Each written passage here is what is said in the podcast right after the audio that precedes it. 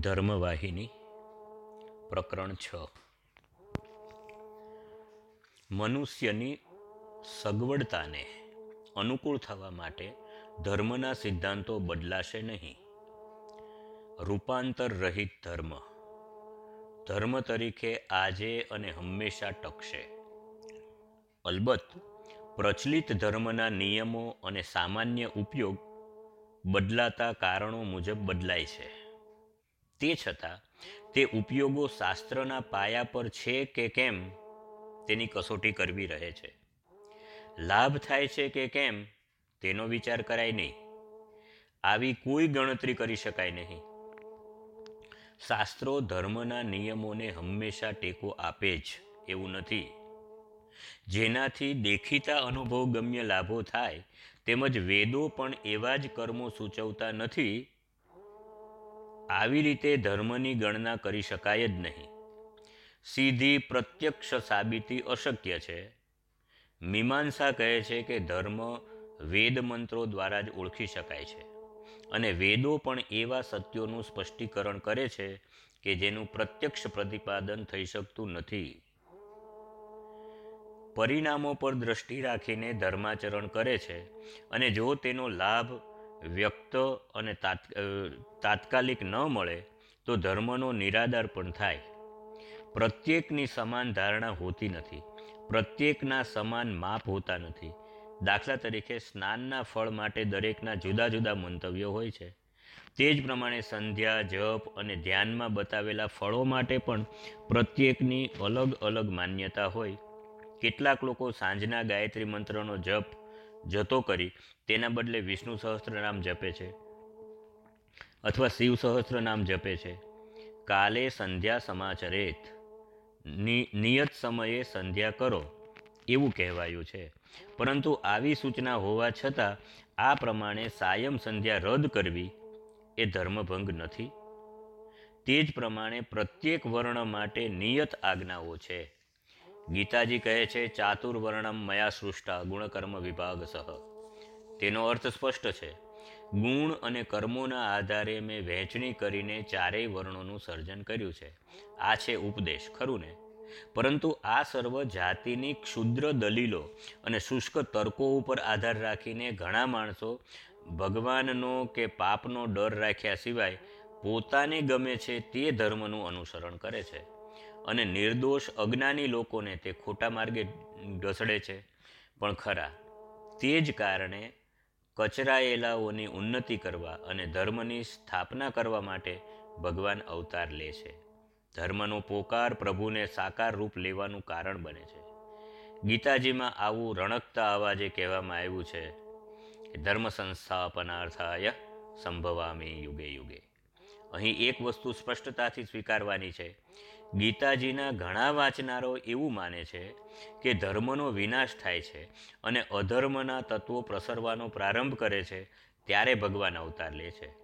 પરંતુ ધર્મનો વિનાશ થયો છે એવું માનવા કોઈ પાયો જ નથી. ગીતાજી પણ એવું કહેતા નથી. શબ્દ પ્રયોગ ગ્લાની છે. અર્થાત જ્યારે ધર્મ ભયમાં છે, એવા ચિહ્નો દેખાય, ત્યારે હું તેને નુકસાન થતું અટકાવી રક્ષા કરવા હું આવીશ. એવું ભગવાને કહ્યું નથી કે તે અવતાર લઈને તેની રક્ષા કરી પાલન કરશે. ત્યારે જ્યારે સ્વયં ધર્મનો વિનાશ થયો હશે, મૃત્યુ થયા પછી ડૉક્ટરનો શો ઉપયોગ? તે પ્રમાણે ધર્મ જે માનવજાતની શ્વાસોશ્વાસની ક્રિયા છે, તે ધર્મનો વિનાશ થઈ જાય, પછી ભવરોગ, વિદ્યા અર્થાત ભગવદ અવતારની શી આવશ્યકતા છે? ભગવાન શેની રક્ષા કરશે? તેથી ગ્લાની શબ્દનો પ્રયોગ છે. જે સૂચવે છે પડતી વિનાશ નહીં. ધર્મ નબળો પડે છે ત્યારે ધર્મ રક્ષા ભગવાનનું અવતાર કાર્ય છે, કારણ ધર્મ જીવ માત્રનો પ્રાણવાયુ છે. ધર્મ સામાન્ય વસ્તુ નથી. જે ધર્મનું આચરણ કરતો નથી, તે મળદા સમાન છે. જે આચરે છે, તે દિવ્ય સ્વભાવનો છે. હવે માનવોને ધાર્મિક માર્ગે વાળવાનો ઉપદેશ આપવાની જરૂર છે. આ ઉપદેશમાં ધર્મ માર્ગે પાળનારને કેવા આકર્ષક પરિણામો અને ફળો મળે છે? અધર્મીઓનો સંગ છોડવાની ધમકી અને છેલ્લા સાધન રૂપે અધર્મીઓને સજા કરવી જોઈએ. વગેરે વસ્તુઓના આવા ઉપદેશમાં સમાવેશ થવો જરૂરી છે. આવી રીતિઓ સામ, દામ, દંડ અને ભેદની પરંપરાગત પદ્ધતિ છે. પ્રાચીન કાળમાં લોકોને તલવારની અણીથી મૃત્યુ કરવાની ધમકીઓ મળી હતી. છતાં ધર્માચરણનો કદી પણ ત્યાગ કર્યો ન હતો. આજે લોકો કોઈ પણ જાતના બીજાઓ તરફી દબાણ નથી, છતાં અધર્મ માર્ગે સરી પડે છે. અલબત્ત, ધર્મના નિરૂપણ જુદી જુદી ગૂંચવણભરી પદ્ધતિમાં કરવામાં આવ્યા છે અને જેઓ કડક ધર્માચરણ કરે છે, તેઓને અંતરાયો ઊભા થાય છે, તેઓનો ઉપહાસ થાય છે સૂકા ઘાસ જેવી તેઓની ગણના થાય છે. જેઓ ધર્મને તત્પરથી વળગી રહે છે, તેઓને ઢોંગી દંભી, મિથ્યાભિમાની માનવામાં આવે છે. આવું માનનારાઓ ધર્મ એટલે શું અને ધર્મના તત્વો ક્યાં છે તે જાણતા જ નથી. આ બધા અભાગી આત્માઓ છે. તેઓને શબ્દાર્થ સમજવાની શક્તિ નથી. જેઓને શબ્દનો મુખ્યાર્થ પણ આવડતો નથી. તેઓને આ કેવી રીતે સમજાય તે તમે જાતે જ સમજી શકશો. જન્મથી અંધ માનવ સૂર્ય અને તેના કિરણોનો પ્રકાશ સંબંધી શું સમજે? અલબત્ત જ્યારે સૂર્યના કિરણો તેના શરીર ઉપર પડે, ત્યારે તેની ગરમીનો અનુભવ તેને થાય. પરંતુ સૂર્ય સૂર્યનું સ્વરૂપ, આકાર, સ્વભાવ, તેજસ્વીતા વગેરેનો ખ્યાલ તેને હોઈ શકે જ નહીં. તેવી જ રીતે, ધર્મની કલ્પના નથી, જેને ધર્મમાં શ્રદ્ધા નથી, તેને ધર્મના અનુસરણમાંથી પ્રાપ્ત થતો આનંદ કેવો હોય છે, તે સમજી શકાય જ નહીં. આવી વ્યક્તિ પાસે ધર્મ સંબંધી વિસ્તૃત વર્ણન કરવું એ તો સંપૂર્ણ બધિર પાસે શંખનાદ કરવા જેવું છે. આવો બધિર, એટલે કે બહેરો, શંખ વગાડનારના હોઠ ઉપર શંખને જ જોઈ શકશે. તેનો નાદ જરા પણ સાંભળી શકશે નહીં. તેથી જ્યારે કોઈને ધર્મોપદેશ દેવો હોય, ધર્મની પ્રશંસા કરવી હોય, ત્યારે શ્રોતાને તેમાં શ્રદ્ધા છે કે કેમ? શ્રવણની તત્પરતા છે કે કેમ? ધર્માચરણ કરવો તીવ્ર ઈચ્છા છે કે કેમ? તે જોવાની સંભાળ લેવી જરૂરી છે. આવી જ વ્યક્તિઓને ઉપદેશ કરવો અને સુધરવા માટે સમજાવવા પાછળથી સ્વાનુભવની પ્રેરણાઓથી અને તેમાંથી મળતા આનંદથી અજ્ઞાનીઓ પણ તેમના હૃદયમાં ધર્મના બીજ રોપશે. આજના સમયમાં વૈદિક અને શાસ્ત્રીય જ્ઞાનમાં તરબોળ થયેલા શિક્ષિત માણસો જેઓ સર્વશ્રેષ્ઠ વિદ્વત્તા ધરાવે છે તેઓ પણ જે ગ્રંથો પર તેમણે સ્વામિત્વ મેળવ્યું છે, તેના કથનમાં વિશ્વાસ ગુમાવ્યો છે. ધર્મને દ્રઢતાથી વળગી રહેવામાં તેઓ ગભરાય છે, કારણ તેમના કુટિલ મિત્રો તેનો પરિહાસ કરે છે. ચર્ચા કરનારાઓની બાકી દલીલો તેઓ તાબે થાય છે અને ક્ષુદ્ર વળતરના લોભમાં પોતાનો વારસો વેચી દે છે. તેઓ એકાદશીના ઉપવાસ તંદુરસ્તી કેળવવાનું સાધન માને છે. કપૂરની જ્યોત ફેરવવાનું દમને ઉશ્કેરવા સમાન ગણે છે. પ્રાણાયામ પાચન શક્તિનો સહાયક સમજે છે. યાત્રાઓ શિક્ષણ પામવાની સહેલગા ગણે છે. દાન આત્મખ્યાતિ સમાન લેખે છે. આ પ્રમાણે ધર્મની પવિત્ર આજ્ઞાઓને હલકી પાડી અને ભ્રષ્ટ કરે છે. આવા લોકો જગતને માત્ર છેતરે છે. તેઓ ધર્મના સિદ્ધાંતો જાણતા નથી. તેથી દરકાર કરતા નથી. તેઓ મનુષ્ય ધર્મના વાંચનથી કંઈક શીખી શકશે. આશ્રમ, ધર્મોપદેશમ ચ, વેદશાસ્ત્ર વિરોધિના યસ્તર્કનાનુસુદંતે સા ધર્મમ વેદનેતરઃ. આ પ્રમાણે મનુ કહે છે, જેને ધર્મ જાણવો હોય, તેણે વેદો અને શાસ્ત્ર સંમત ન્યાયશાસ્ત્ર અને તર્કની પદ્ધતિ અનુસરીને જાણવો જોઈએ.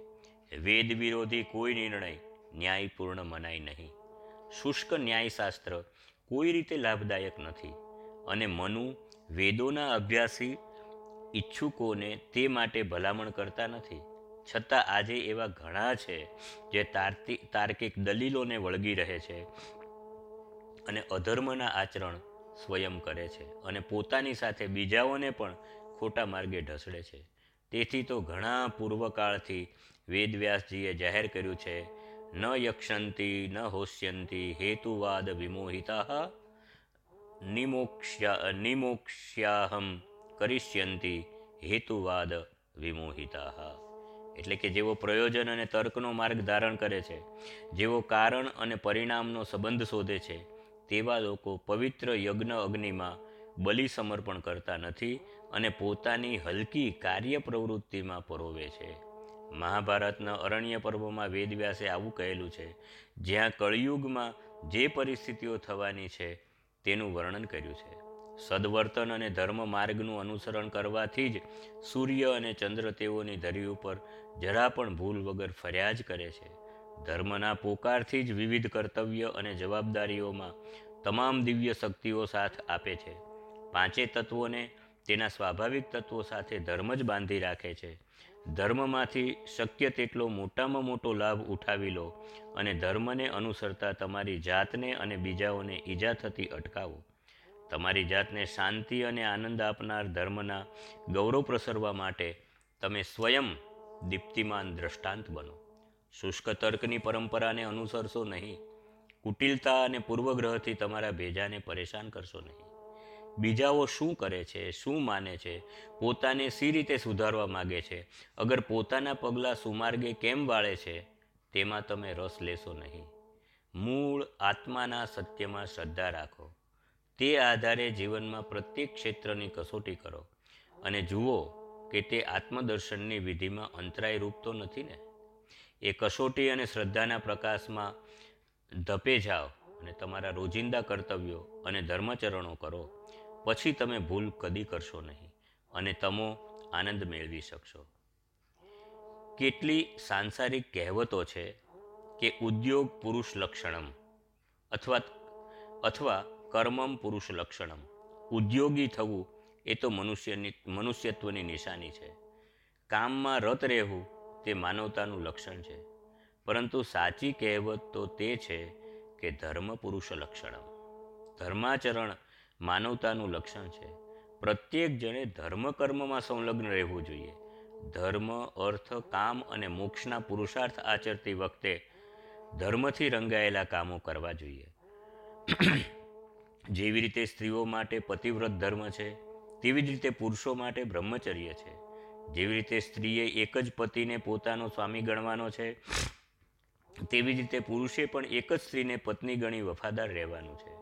પત્નીએ પતિવ્રત કર્તવ્યમાં પતિને પરમેશ્વર માની તેના ભજન કરવાના છે, તેની જરૂરી સેવા કરવાની છે, તેની ઈચ્છા પૂર્તિ કરવાની છે, તેવી રીતે પુરુષે તેની પત્નીને ગૃહસ્વામીની સ્વરૂપ સન્માનવાની છે અને તેની ઈચ્છા મુજબ વર્તન કરવાનું છે. કારણ પત્ની એ ગૃહલક્ષ્મી છે, તો જ તે માનવનું સ્થાન પામવાનો અધિકારી થાય છે. પુરુષો આજે સ્ત્રીઓ, પુરુષો અને સ્ત્રીઓ બંનેમાં નામ અને કીર્તિ, માન અને અપમાન, દુર્ગુણ અને દુષ્ટતા, સારું અને નરસું, આ બધા સમાન રીતે એક સરખા છે. સ્ત્રી એકલી જ બંધન યોગ્ય છે અને પુરુષ છૂટ છે એવું છે જ નહીં. ધર્મના નિયમોથી બંને જણા સમાન રીતે બંધાયેલા છે. ઉપર દર્શાવેલા ચાર જોડકામાં લક્ષણોનો મહિમા વિચાર્યા સિવાય જો તેઓ વર્તશે તો બંને જણા અધર્મ માર્ગે પતન પામશે. જેવી રીતે સ્ત્રીઓને બંધનો છે, તેવી રીતે પુરુષોને પણ કેટલીક બાબતોમાં બંધનો છે. પુરુષોને કેટલુંક વર્તન કરવા હક નથી, પતિ અને પત્ની વચ્ચે કેટલાક મહત્ત્વના કરારો હોય છે.